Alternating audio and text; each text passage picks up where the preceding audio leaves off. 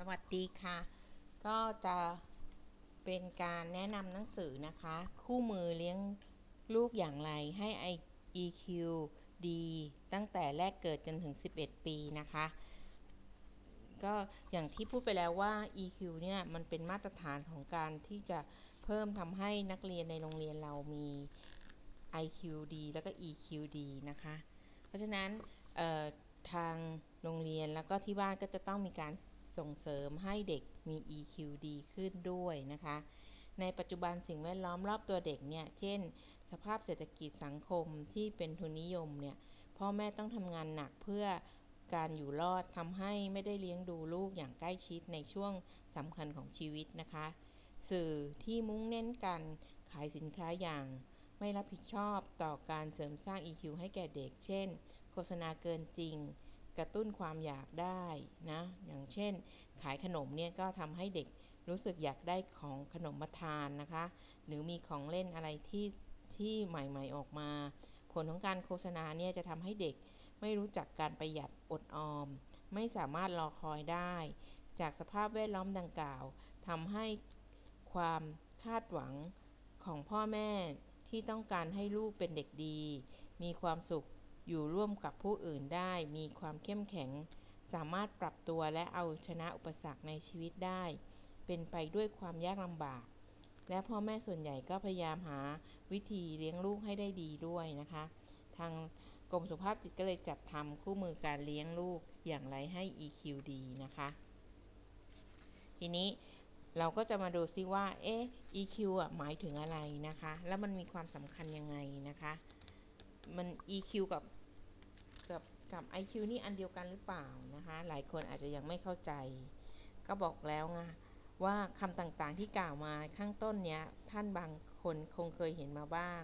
แล้วแล้วก็คงมีคำถามและข้อสงสัยว่า ความสามารถด้านใดสำคัญที่สุด และจะเลี้ยงลูกอย่างไรให้ลูกมีความสามารถครบทุกด้านและควรทำเมื่อใด จากการพูดคุยกับพ่อแม่ ส่วนใหญ่บอกว่าเป็นการยากที่จะบอกว่า ด้านใดสำคัญที่สุด เพราะ คนที่เป็นพ่อแม่อยากให้ลูกได้รับสิ่งที่ดีทุกอย่าง ซึ่งในความเป็นจริงเกี่ยวกับความสามารถดังกล่าว ก็เป็นเช่นนั้น เพราะ IQ หรือความสามารถทางชาวปัญญา จะช่วยให้เด็กได้เรียนรู้ในสิ่งที่พบเห็น หรือได้รับการสอนสามารถจดจำได้ เมื่ออยู่ในสถานการณ์ที่ต้องแก้ปัญหา ต้องตัดสินใจนะคะ ความสามารถ ในการใช้ไหวพริบเหตุผลให้ได้ดีนะคะ และความสามารถด้านนี้จำเป็นจะต้องจำเป็นต่อการศึกษาเล่าเรียนและก็ประกอบอาชีพ และมีความสัมพันธ์มากกับ CQ หรือที่เรียกว่าความคิดสร้างสรรค์นะคะ แล้วก็ความคิดสร้างสรรค์เนี่ยกล่าวคือเด็กที่มี IQ ดีก็จะช่วยให้มีความคิดสร้างสรรค์ ขณะเดียวกันเด็กที่ได้รับโอกาส แสดงหรือกระตุ้นให้เกิดการคิดสร้างสรรค์นะ ก็จะช่วยพัฒนา IQ ด้วยเช่นกัน นอกจาก IQ แล้วก็ยังมีตัวเอื้ออีกอันก็คือ EQ นะคะ หรือว่า emotional quotient หรือ emotional intelligence หรือความฉลาดทางอารมณ์ ความสามารถทางอารมณ์นะคะ ก็จะพัฒนาได้ง่ายและเร็วขึ้นด้วย มีผู้ศึกษาและให้ ความคิดเกี่ยวกับ IQ ว่าส่งผลต่อด้านอื่นของชีวิต เช่น ภาวะผู้นำ ความสำเร็จในการทำงาน ความสำเร็จในการดำเนินชีวิต การอยู่ร่วมกับผู้อื่น โดยส่งผลหรือเกี่ยวข้องตั้งแต่ 20%ขึ้นไปนะคะ แม้บางคนจะคิดว่าไม่มากนัก แต่ก็เป็นพื้นฐานสำคัญที่พ่อแม่น่าจะได้ทำความเข้าใจเพื่อประโยชน์ในการ พัฒนาด้านอื่นของลูกด้วย ความสามารถทุกด้านล้วนเกี่ยวข้องกับสมอง ซึ่งสมองแต่ละส่วนจะทำหน้าที่แตกต่างกัน ไป เช่น IQ จะเกี่ยวข้องกับสมอง ที่ทำหน้าที่เกี่ยวกับความจำการคิด ส่วน EQ ก็จะเกี่ยวข้องกับสมองที่ควบคุมอารมณ์ ความรู้สึก แต่อย่างไร ก็ตามสมองทุกส่วนก็จะทำงานเอื้อกันด้วย มีผู้ศึกษาพบว่า IQ ของเด็กจะอยู่ในระดับใด ส่วนใหญ่ก็ได้มาจากพันธุกรรม และมีบางส่วนก็ได้มาจากการเรียนรู้ การศึกษาและจากสิ่งแวดล้อมรอบตัวเด็ก ขณะที่ EQ จะเกี่ยวข้องกับพันธุกรรมไม่มากนัก แต่ขึ้นอยู่กับการส่งเสริมของพ่อแม่ครู และสิ่งแวดล้อม EQ สามารถพัฒนาได้มากและต่อเนื่องตลอดชีวิตนะคะ ก็จะเห็นได้ว่าจำเป็นจะต้องพัฒนาตั้งแต่ขวบปีแรกของชีวิต ซึ่งจะส่งผลถึงช่วงอายุต่อต่อไปและค่อยๆมั่นคงขึ้นนะคะ เช่น พ่อแม่ที่สัมผัสลูกโดยการกอดอุ้ม โดยเฉพาะอย่างยิ่งการอุ้มขณะให้นม การใส่ใจเลี้ยงดูลูก ไม่ปล่อยให้เด็กเปียก ร้อนหรือหนาวเกินไปนะคะ จะช่วยทำให้เด็กได้เรียนรู้ถึงความอบอุ่น น่าไว้ใจ กับคนรอบข้างนะคะ หรือการที่คนใกล้ชิดเด็กก็พยายามสื่อสารเรียนรู้เกี่ยวกับภาษาท่าทาง ตลอดจนคำพูดที่ยังฟังไม่ค่อยเข้าใจแต่พยายามสังเกต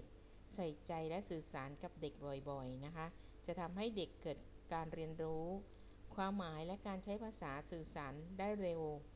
ส่งผลทำให้เด็กมีความสุข อารมณ์ดี แต่การสื่อสารระหว่าง พ่อแม่หรือคนใกล้ชิดกับเด็ก ไม่ค่อยเข้าใจกันเด็กอาจจะแสดงอารมณ์ไม่พอใจ รู้สึกขัดใจ โกรธหรือเอาแต่ใจตัวเอง ฉะนั้นการเรียนรู้ภาษาท่าทาง และการสัมผัส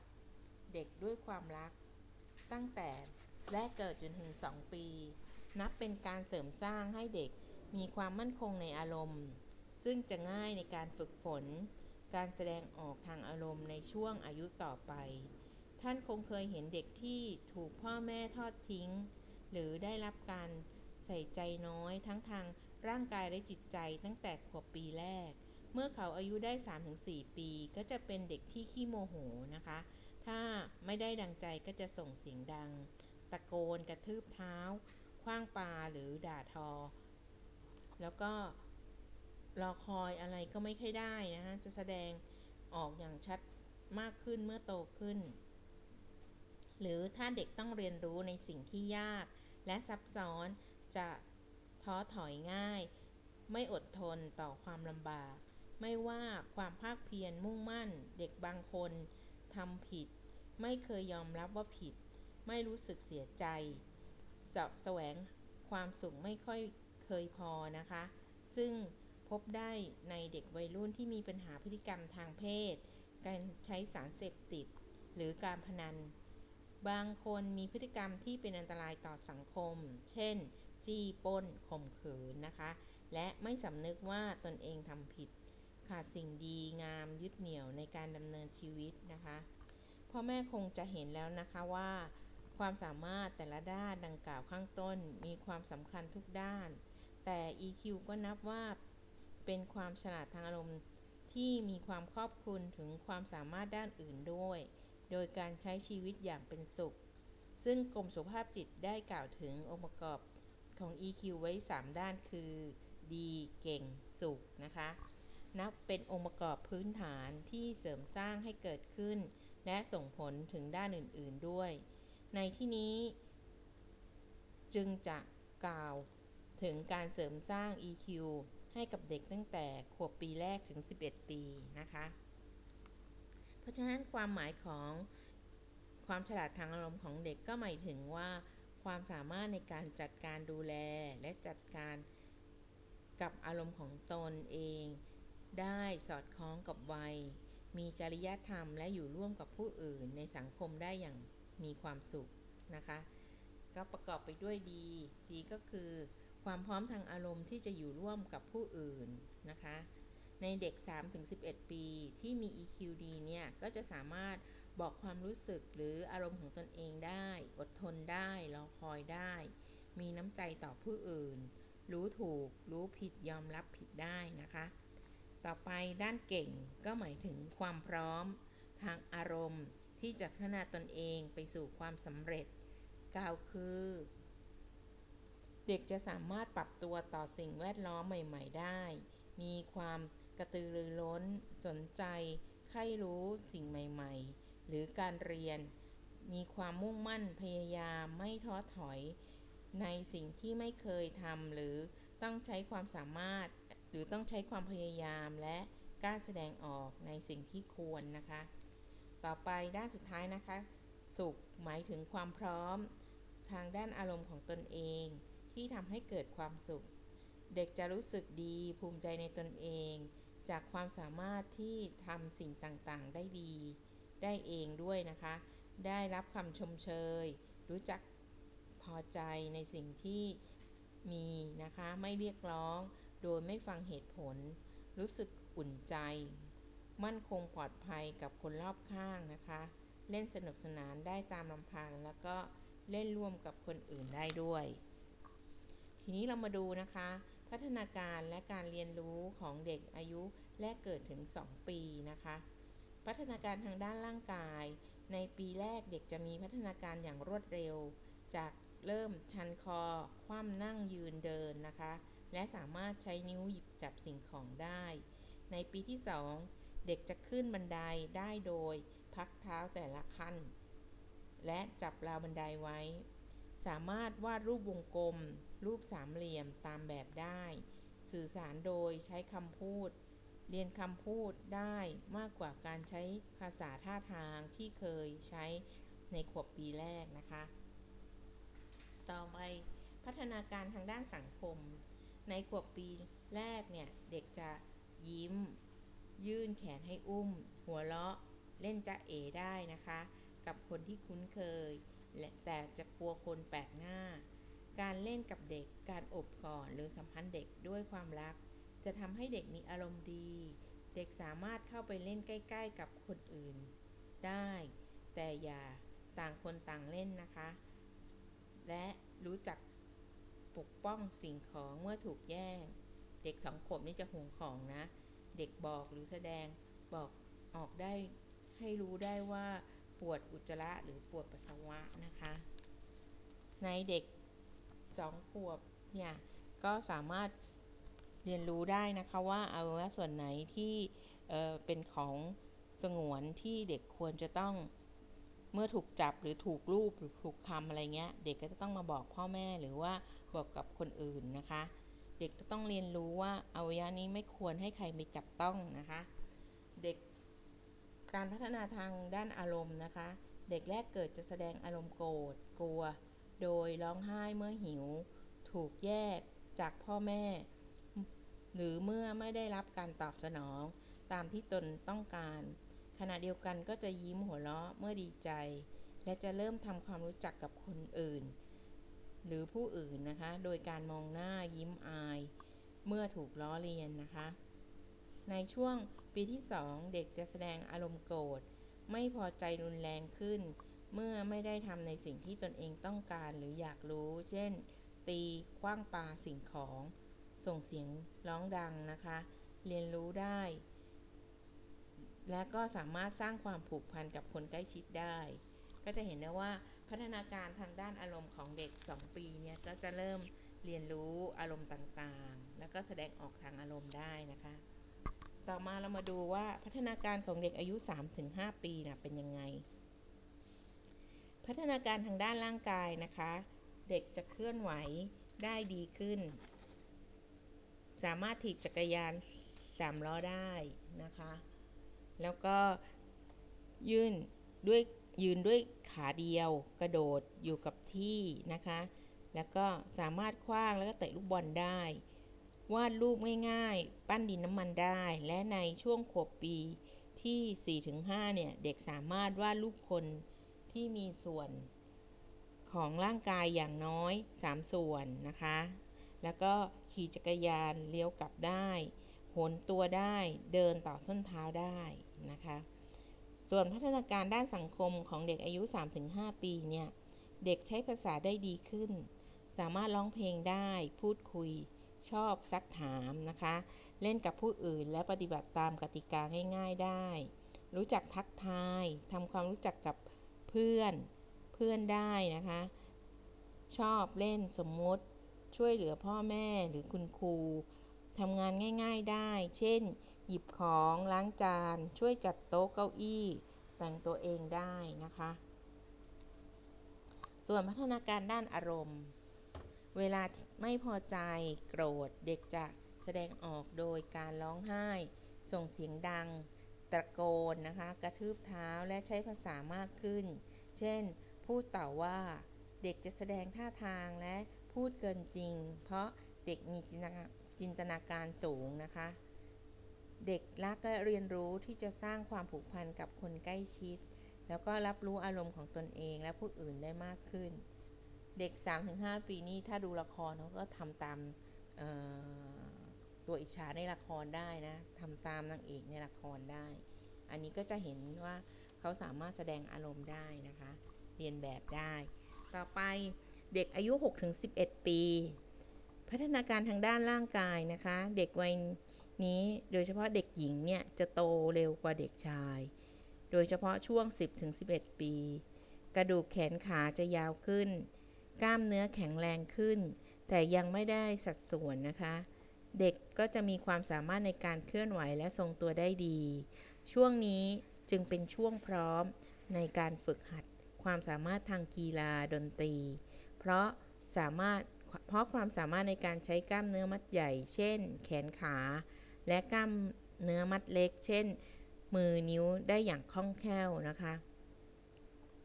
ต่อไปพัฒนาการทางสังคมของเด็กอายุ 6-11 ปี